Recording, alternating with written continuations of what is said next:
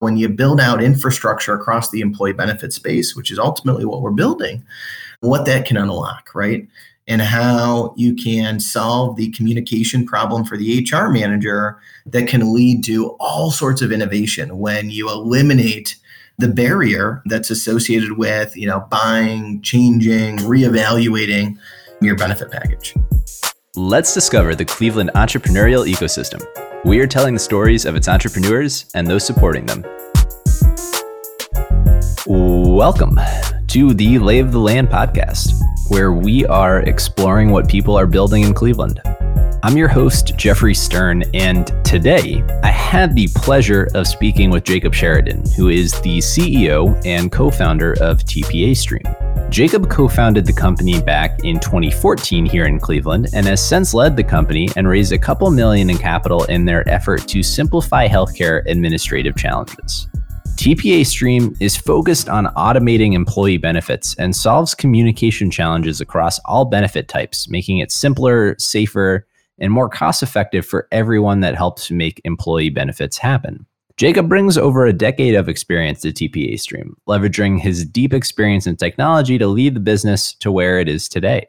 And prior to his role at TPA Stream, Jacob founded Lake Erie Partners, a consortium dedicated to providing resources to young professionals and companies in the Lake Erie region, which we talked a lot about in this conversation. The beauty of these conversations is that I always learn a lot from our guests, and today is no exception. I learned a great deal from Jacob here, and I hope you all enjoy the conversation as well.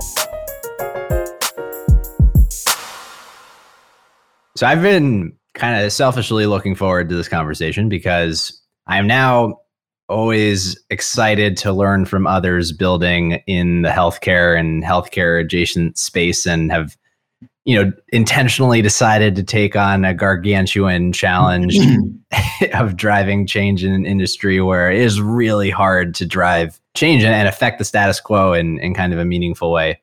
And so i'm looking forward to hearing about you know your journey and and how you've approached the the space so far. It's been a fun ride. I would have never expected to dive headfirst into yeah healthcare kind of the employee benefit space as we like to really talk about our focus in that area. And it's been fun watching you guys over the years as well as a you know an, an, another company kind of in a very similar space tackling huge problems. Yeah well let, let's just kind of dive right into it. Well we'll talk about the market and sure tech and and kind of the, the nature of, of what it is you're focused on at, at tpa stream. But i would love to just start with your own you know personal path to entrepreneurship and you know where it is the inspiration for this this company that that you've been working on has actually come from. Yeah. So you know i think back to I actually think of when i was in middle school. I was always entrepreneurial from early on. I came from a very entrepreneurial family.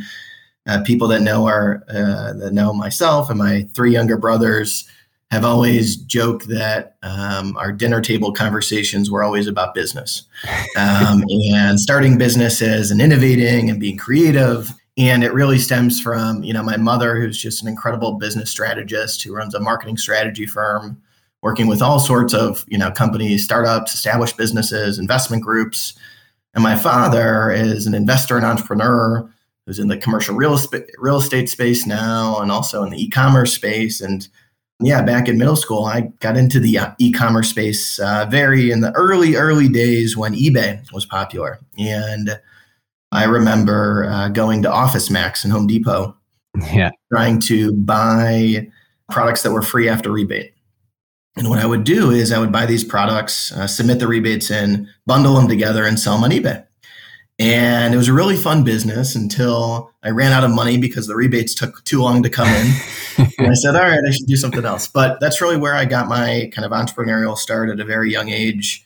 Um, and over the years, uh, worked on various types of businesses. And I was just sharing with you uh, before we started how when I came to Cleveland, I was working for a real estate firm. And I just had all these awesome friends in town, and I knew a lot of entrepreneurs, and I wanted to bring people together. And so, one of the first things I did was start a nonprofit organization called Lake Erie Partners.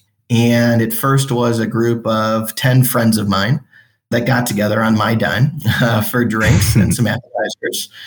And, you know, while it was a little costly, I, I, thought that this was a great group of folks coming together and something really awesome will come from it. And so for a couple of years, I hosted these events and uh, brought together just really smart and innovative folks that uh, had an entrepreneurial itch. Over time, we developed kind of focus areas, and one of those focus areas was on tech startups. And so we had a, a meeting at Parallax I will never forget this one where we had different uh, entrepreneurs present different concepts and ideas that they had. And one of those people uh, was Eric Sukulak, who is now one of our co-founders at TPA Stream, who presented a tool that he developed to solve a problem that he had. He was working at a software company at the time that changed their health plan. They went from a low deductible health plan to a high deductible health plan. And the employer was going to save a significant amount of money, but wanted to keep the level of benefit the same for all the employees. And so what they did was set up a pre tax account that would cover the out of pocket variance.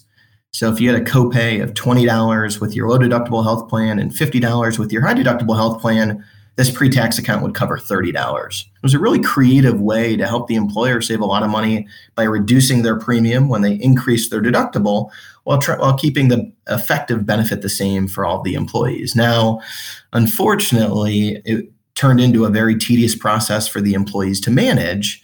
Um, they were required to, you know, get all of their uh, medical, dental, vision claims and send them over to a third-party administrator for processing And Eric Sukulak, our, our co-founder, just found himself spending a lot of time at work trying to manage this awesome benefit that his employer uh, created for him. And so he built a tool that logged into his insurance company's online portal on his behalf to collect his claims data so then he didn't have to do it manually and then figured out a way to standardize that uh, across his medical dental vision uh, insurance and then securely send it over to his employer's third party administrator and so that's kind of the, the, the founding story and, and ultimately uh, how the company started it really from Eric's challenge, you know, trying to take advantage of this awesome benefit and then presenting at a Lake Erie Partners meeting. and then, you know, I was watching a really cool screen of how this technology worked. And I said, Hey, I, you know, I'm very familiar with healthcare, not so much on the insurance side, but I love what you're doing. I'd love to help see if we can't turn this into something. Wow, that's that's a pretty serendipitous story. So you kind of having been pitched the idea yourself and and now now running with it how was it that uh, you know working with eric taking this tool that he had built to solve his own problem how, what was the you know taking it from idea to to to thinking about it as a business in, in the early days so eric also brought along his best friend uh, steve fury our cto at tpa stream who i had worked with uh, at onshift software and you know, in the early days, we were really, really fortunate because we had some awesome software developers. and so we were able to build product at a very, very early stage that was functional. And these conversations started toward the end of 2014. And at the beginning of 2015, we had a product and had a customer start using it in 2015. And so I think early on, we were really, really fortunate due to just the awesome talent that we had as part of the co-founding team and that really helped us be able to deliver a product early you know i then was focused on the business side so sales marketing strategy you name it and learning about this third party administrator market that i had never heard of before but seemed like there was a huge problem that we could help them solve and so um, really learned about about that market started selling into third party administrators and calling on them across the country and we were able to deploy the software to about 15 customers while we bootstrapped the company over three years until the uh, the beginning of uh, 2018. Awesome. And to paint the rest of that picture to to where we are today, how has the the business evolved in terms of you know how, how you've thought about the business and and who you're selling to and how it's capitalized and and just kind of the whole yeah. the whole deal. Yeah. So, you know, when we talk about the business, we talk about, you know, TPA Stream as an insurance technology software company. So early on, you know, we, we kind of thought ourselves as healthcare, but as we started diving in, uh, we learned that um, we really needed to focus on the insurance side, on the employee benefit side, because um, we just saw so much opportunity kind of on that side of the space. You know, there's so much innovation on the clinical side of healthcare and so we saw a huge uh, greenfield opportunity on kind of the non-clinical uh, insurance side. So, so that's where we we focused early on. Yeah, we bootstrapped the company. We raised our first uh, equity round in 2018. Um, have raised two other rounds since then, uh, a total of just under four million dollars. We have an awesome team of about 18 team members right now, and some part-time staff as well.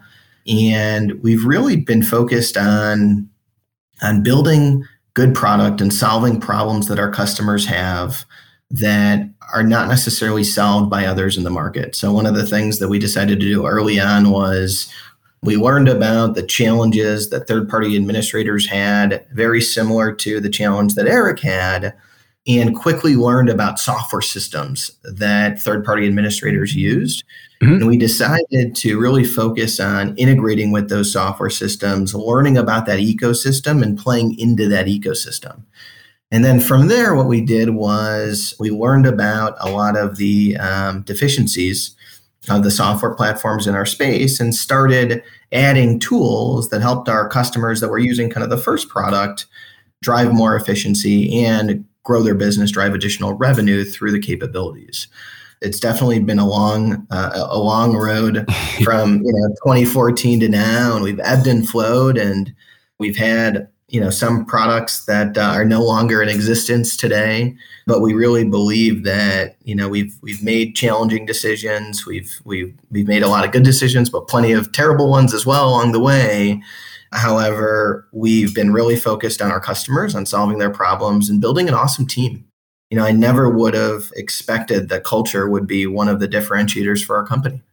And just how the team works together how we support each other how we have these awesome key values like uh, doing whatever it takes to solve our customers' challenges. You know, even if we have to operate in other software systems that we don't, you know, provide and maintain to our customers.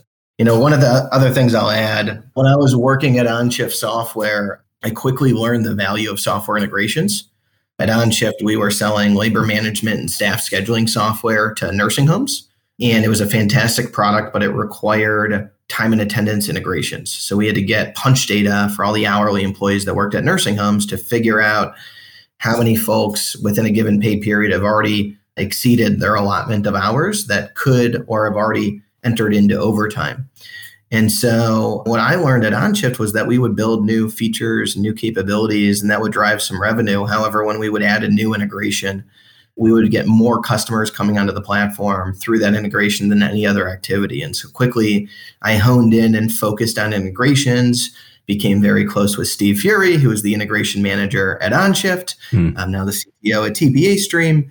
And when we set off to start building TPA Stream, one of the things we did on the back end was build out a middleware platform because we were consuming data from insurance company online portals. We knew that we'd probably have to send it to other places in the future. And so building that integration capability early on has helped us tremendously over the years and enabled us to build products that leverage that capability, which is just a capability that a lot of other software systems and uh, players in our space aren't great at because it's really, really hard. And I think that's what uh, what gravitated uh, me to head towards that and to, to want to learn more about integration and do more with integrations because while they are really, really challenging, you know, data is the new oil, right? As they say, yes. Right. And, and it, it's just all about how can you, you know, connect software systems? Can you, you know, share data between various participants so that that data, you know, only needs to be entered into one place. So anyway, that's the OnShift story. Yeah. What, what, what I'll pull on from that is um, this idea of, of doing whatever it takes. And, and in the context of thinking about products that you know you've sunsetted and you know th- those are really hard decisions. And so what i want to get at here is how you kind of balance you know where the market is pulling you and the vision that you have for the company and, and where you maybe are trying to push instead of being pulled. And, and what actually is the push? Like what is the vision? And and just how you kind of balance. Yeah, you know, at TPA Stream, we have some awesome products today that we provide to administrators. And we get really excited about what we can do and what our customers can do with infrastructure when it's fully built out. we like to talk about, you know, our North Star, what I like to call version awesome, um, which is where we're going, right? And, you know, it might take three years for us to get there, maybe a few years, more than three years, maybe three to five years, right? And when we look at, you know, you know, that point in the future, we envision a way where we can solve the data communication challenge for HR managers. HR managers today have such an important role and typically are responsible for managing benefits for their company. You know, I like to talk about a typical 100 person company and the HR manager that might work for that company. And when they put together a benefit package, they'll put together, they'll typically set up a medical plan, Mm-hmm. Maybe make dental or vision available as a voluntary option. They'll set up a pre-tax account if it's a low deductible and FSA, high deductible HSA. Typically set up a 401k plan, maybe a low amount of life insurance, and then a bunch of other supplemental options like a student loan repayment benefit. And that's your typical benefit package. And you know what's crazy today is just how much time HR managers spend trying to communicate with all the different brokers that they might work with, and then ultimately all the different benefit providers to make sure that the benefits are working as expected, that they all have up to date information on all the employees and any events or things that might have changed, right, that might affect the benefits. And so we get really excited to think about well, when you build out infrastructure across the employee benefit space, which is ultimately what we're building, what that can unlock, right? And how you can solve the communication problem for the HR manager that can lead to all sorts of innovation when you eliminate the barrier that's associated with, you know, buying, changing, reevaluating your benefit package. Yeah, do, do you think about, you know, what you can unlock and then are those things that you're, you know, working towards building yourself or is it more about the enablement of those things? You know, we are very, very focused on enabling others right now. There is so much work to just build out the infrastructure that you know we we have a number of innovators that are customers today and constantly working with new and innovative startups and other established companies and there is just so much work to do on the infrastructure side that we have plenty of work to do there. We're going to stay very, very focused on infrastructure and enable all sorts of innovators to build on top of our infrastructure to drive engagement and drive all sorts of value across the employee benefit space. I'd like to understand like how this data communication challenge came to be. Like, how, how did we get here? I, I, the challenge to me is very clear. That sound, you know, I yeah. just as an employee, it's confusing enough you know managing it i can't even comprehend the difficulty that comes with that. But but how is it that it got to be this challenging? Yeah you know what's interesting is the role that employers play right? Because i think when you think about employers right you know they're managing a defined benefit. And you saw this you know with pension plans in the past with retiree health benefits where you know, pension plans have really turned into 401k plans, right? And they've really moved from kind of this defined benefit to defined contribution. And I think that by, you know, putting the employer in the role that they are right now, you know, makes the insurance and employee benefit space really, really challenging. And so I, I think that as we we evolve here over the next you know 5 10 20 years we're going to start to see a shift where instead of it's going to be you know a defined benefit managed by your employer we'll see something similar to what happened with the 401k space with a you know defined contribution where you know the employees potentially manage it. And so i i, I think we we've gotten to where we are just over the years because of how companies are trying to retain staff, they're trying to manage turnover, and they're looking for all sorts of creative ways to take care of their team. And you know all these different benefit options. There's fantastic tax advantages, right? So additional um, incentive mm. for employers to set them up. But there's there's a lot of them, and it's been fun for us, you know, in this space to learn about the challenges and learn about kind of how we got here, you know, I think the the employer being so involved has really created this ecosystem where the employer's kind of managing the insurance, they're providing it, they're seeing costs go through the roof. And so they're trying to save money. So they're buying higher and higher deductible plans, right? So then what do you do? Well, we're going to put some money into a 401k for you. We're going to put some money into a pre tax account for you because the actual benefit that we provided just on the medical side is way less than it used to be. And so, you know, one of the things that we find interesting is just how about half of the country right now is on some form of government sponsored insurance, whether it's Medicare or Medicaid. Mm-hmm. And how that trend could continue, right? And we could see the government rolling out some type of basic, you know, health insurance plan for all Americans.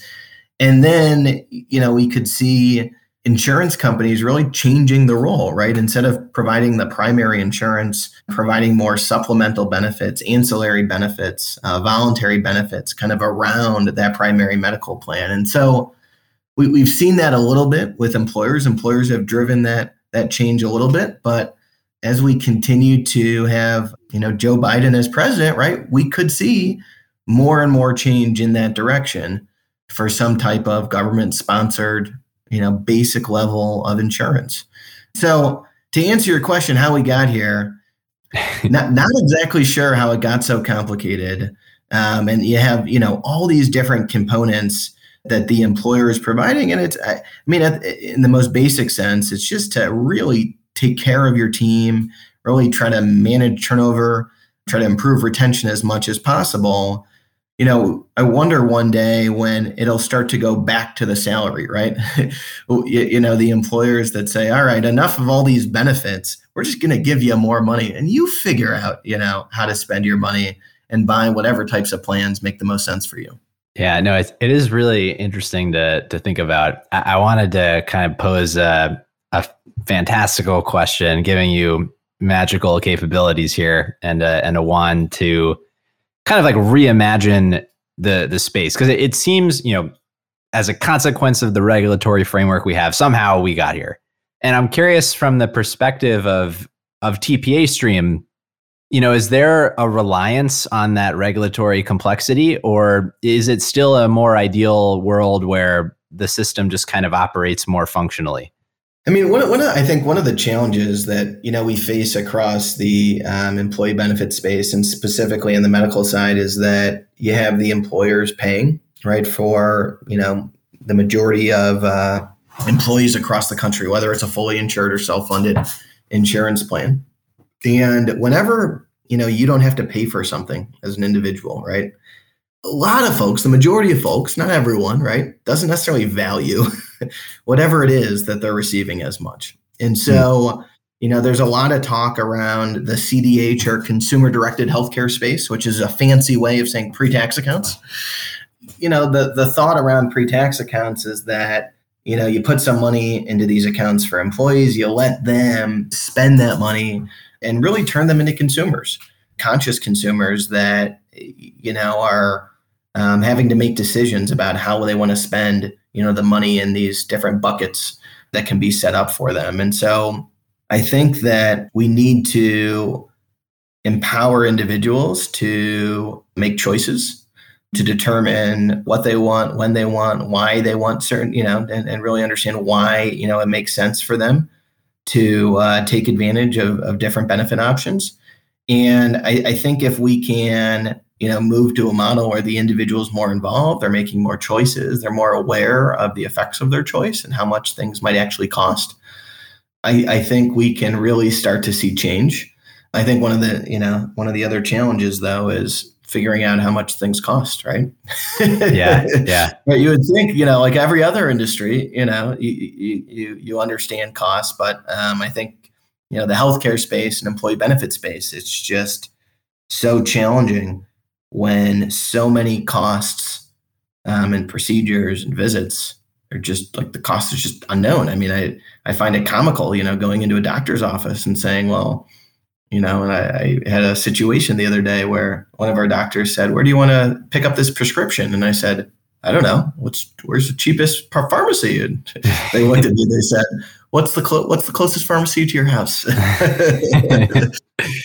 I, I think we really need to empower individuals to be more involved, to understand the costs of different and, and the implications of different decisions they make. And until that happens, until we shift it back from the employer back to the employee to the individual, it's going to be really hard to see a lot of changes.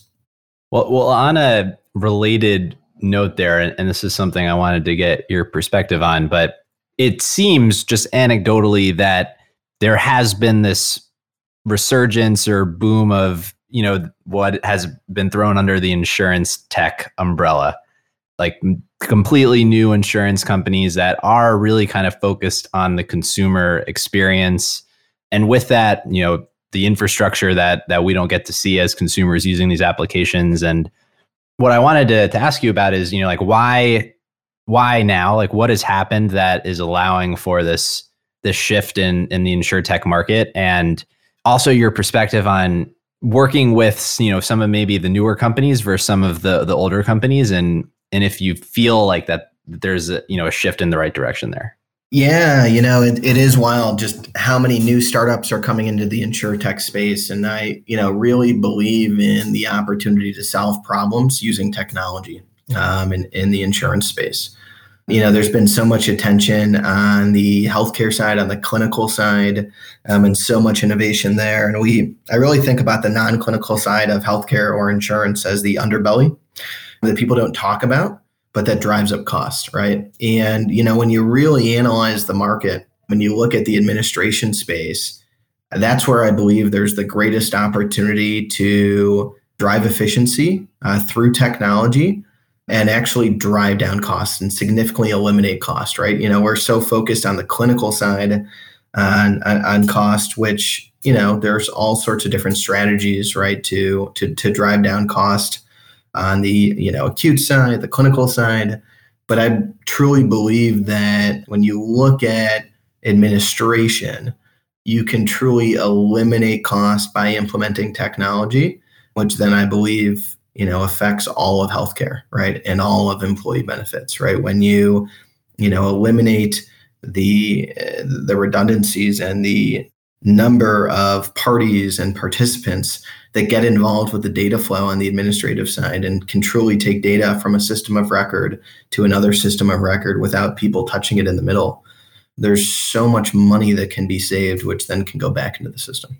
How does tpa stream actually make money? I want to follow up there yeah, so so TPA Stream, we sell a suite of products today to benefit TPAs, uh, benefit third party administrators that primarily offer and administer pre-tax accounts and Cobra for small to medium sized businesses across the country. We sell our software for we have a monthly minimum associated with the, the different products, and then we charge uh, per employee or per employer month fees based on the different product or service. When you are kind of pitching the product, is it one of that story of savings and, and driving the efficiency down? Like how what is what yeah. is the value that that you're you know telling there? Yeah, so you know, early on when we started TPA Stream, we were so focused on operational efficiency, right, and yeah, being able to you know save time for our clients and and delivering a, a positive ROI by saving them so much time by automating these really manual tasks and, and data movements. What's funny is that it took us a few years to realize this, but we found out that our customers uh, not only were, were realizing fantastic operational efficiencies and saving a ton of ton of time, uh, but they were also winning new business. Hmm. And they were using our capabilities to differentiate against their competitors and grow. Uh, we had one customer that told us they grew 40% year over year, and much of that growth could be contributed to TPA Stream. And so, once we started really learning about how our customers were using our capabilities to differentiate against their competition and win new business, we really started focusing on that more. You know, as we've rolled out other products, we've also um, been able to, you know, not only drive additional operational efficiencies, but also help our customers like truly make more money. So not only winning new business, using our capabilities as a differentiator to win new business, but then um, actually using our software to help them make more money. We uh, we rolled out an employer invoicing product. So our customers uh, work with employers, and you know a typical customer for us might have a thousand or two thousand employer clients, and so the invoicing process um, to send all those invoices out to one or 2,000 people can be, you know, take a long time. And so we developed a tool that not only automates that process, but it also helps to capture data from various administrative systems that correlate to very small fees that our customers can charge their employer clients that historically many of them would not charge due to it taking too long to gather data mm. from hmm. all these different systems, do the calculations, put those uh, charges, you know, for a dollar or five dollars onto an invoice, right? But when you automate the process and you're pulling that data through an automated integration, we found that we're able to actually help our customers make more money and increase the revenue that they collect every single month. So that's been unbelievable and extremely rewarding uh, for our team. Yeah, that is really exciting. When you are are doing those sales, what is the kind of pushback that you get? Like, how what where is competition in this space? Is it just like other processes that people have figured out that are trying to you know operationally do better, or are there other companies that you're competing against? Yeah, so you know there are some awesome competitors in our space that are looking to tackle the infrastructure problem, right? Yeah. And trying to build out middleware to connect disparate systems. And so, you know, there, there there's there's a few of those competitors, and um, we're seeing more and more of them, and they're raising tons of money, which is just awesome. We love that. Um, we really try to stay close to our competitors because maybe there's an opportunity for us to work with them one day. But you, you know, when we when we enter into a sales process, one of our biggest challenges is competing against the status quo, right? And you know, working yes. with an organization that might have 50 employees, 75 employees, and their family, right? And we can bring some technology in that could help them significantly reduce headcount. But that you know that doesn't necessarily appeal to all business owners, and so um, that's been one of the challenges uh, for us. Yeah. Uh, how how do you navigate that? Like what is the the pitch? And this is again is a selfish question yeah. because you know the the work that we're doing over at Actual is one of again at a high level it's about saving time and it's about you know better deploying of, of workforce and analytics around that. And a consequence of it is is those kinds of considerations. And you know how, how are you how are you telling that story? Yeah. So you know, you know, we really try to focus on the way that we can help an organization grow and take resources that might be working on one task or responsible for like the invoicing process for example and be able to use them in other sides of the business really being able to free up their time which enables them to focus on other areas that can help the, the organization grow. And so you know really trying to to focus on how we can you know, help to, you know, automate and really eliminate a, a lot of manual work associated with, you know, area A, well, then helping various team members uh, work on other areas of the business and, and really helping, you know, these companies uh, grow without having to hire people as they grow, right? So one of the beauties of technology is that, you know, it can scale infinitely. And so if you are able to adopt technology, and use it across your business, you know, we've seen a lot of organizations in our space be able to grow and sometimes double, sometimes triple the number of clients that they have um, without having to increase team members when they, you know, are truly using technology and, and making sure that they're automating, you know, any process that's manual today. Yeah, it's very similar to how we think about it as well. But automation as a tool to you know do the robotic thing so that people don't have to do the robotic thing so that you're empowering them to focus on things that they should you know be spending other time on. Yeah think, things that are more important right? Things you know talking with clients right? You know working you know more closely with their team right? Finding you know different opportunities to take advantage of new revenue streams uh, that they couldn't you know focus on because they were too busy doing the things that computers can do for them. Yeah as you reflect on on the past few years and how the product has evolved and the company has evolved and grown knowing what you know now and i don't know i don't know where this question is actually coming from but i feel like it's going to be interesting. But yeah. like what what would you be doing differently if you were starting TPA Stream today?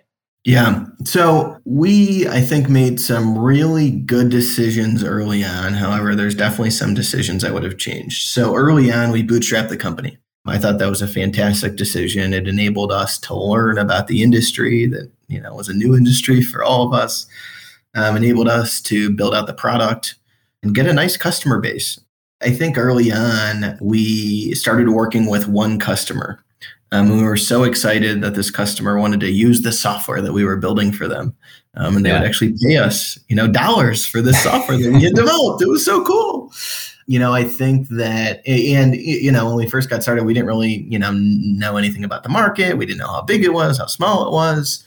And we didn't do much market research because, you know, we were just building a product for one business who said, this is the best thing since sliced bread um, and mm-hmm. solving one of the biggest problems in our industry. And so we just stayed really focused on that. And, you know, that helped us obviously build a product that is now you know, our most successful product. We call it claims harvesting.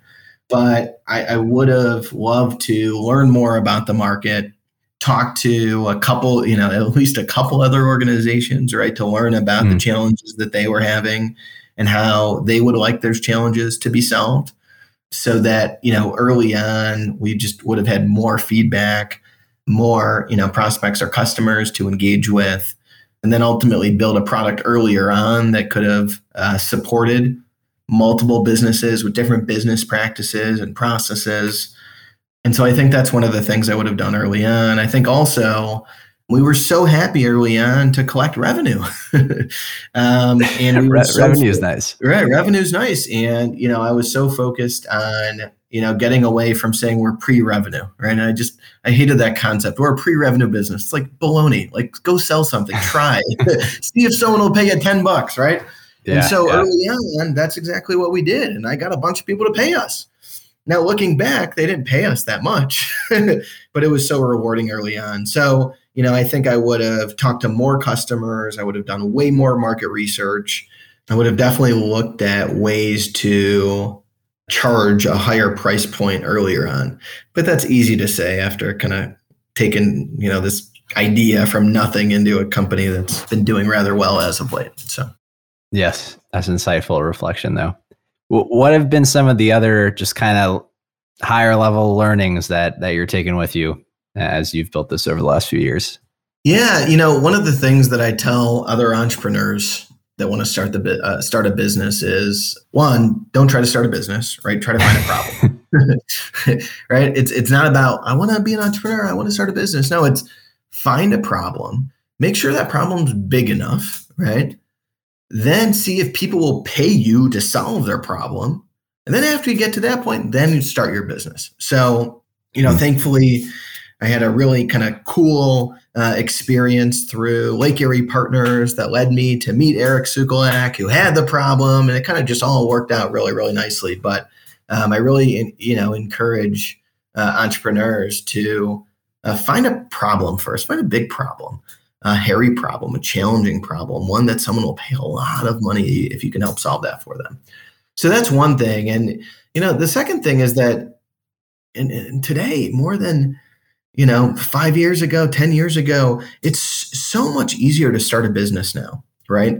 And there's so many tools out there that can enable you to build a mobile app, a web app, record a podcast, right? yep. You, you, know, that just make it easier than ever to, to come up with your prototype, come up with your the first version of your product. And so I really encourage folks to not necessarily think that they just have to raise money to start a company. There's so much that you can do with very, very little resources with all the different tools available today. Yeah, I mean, it goes to your your point earlier about the kind of infinite scalability of technology. It's kind of the it's empowering all of us. right.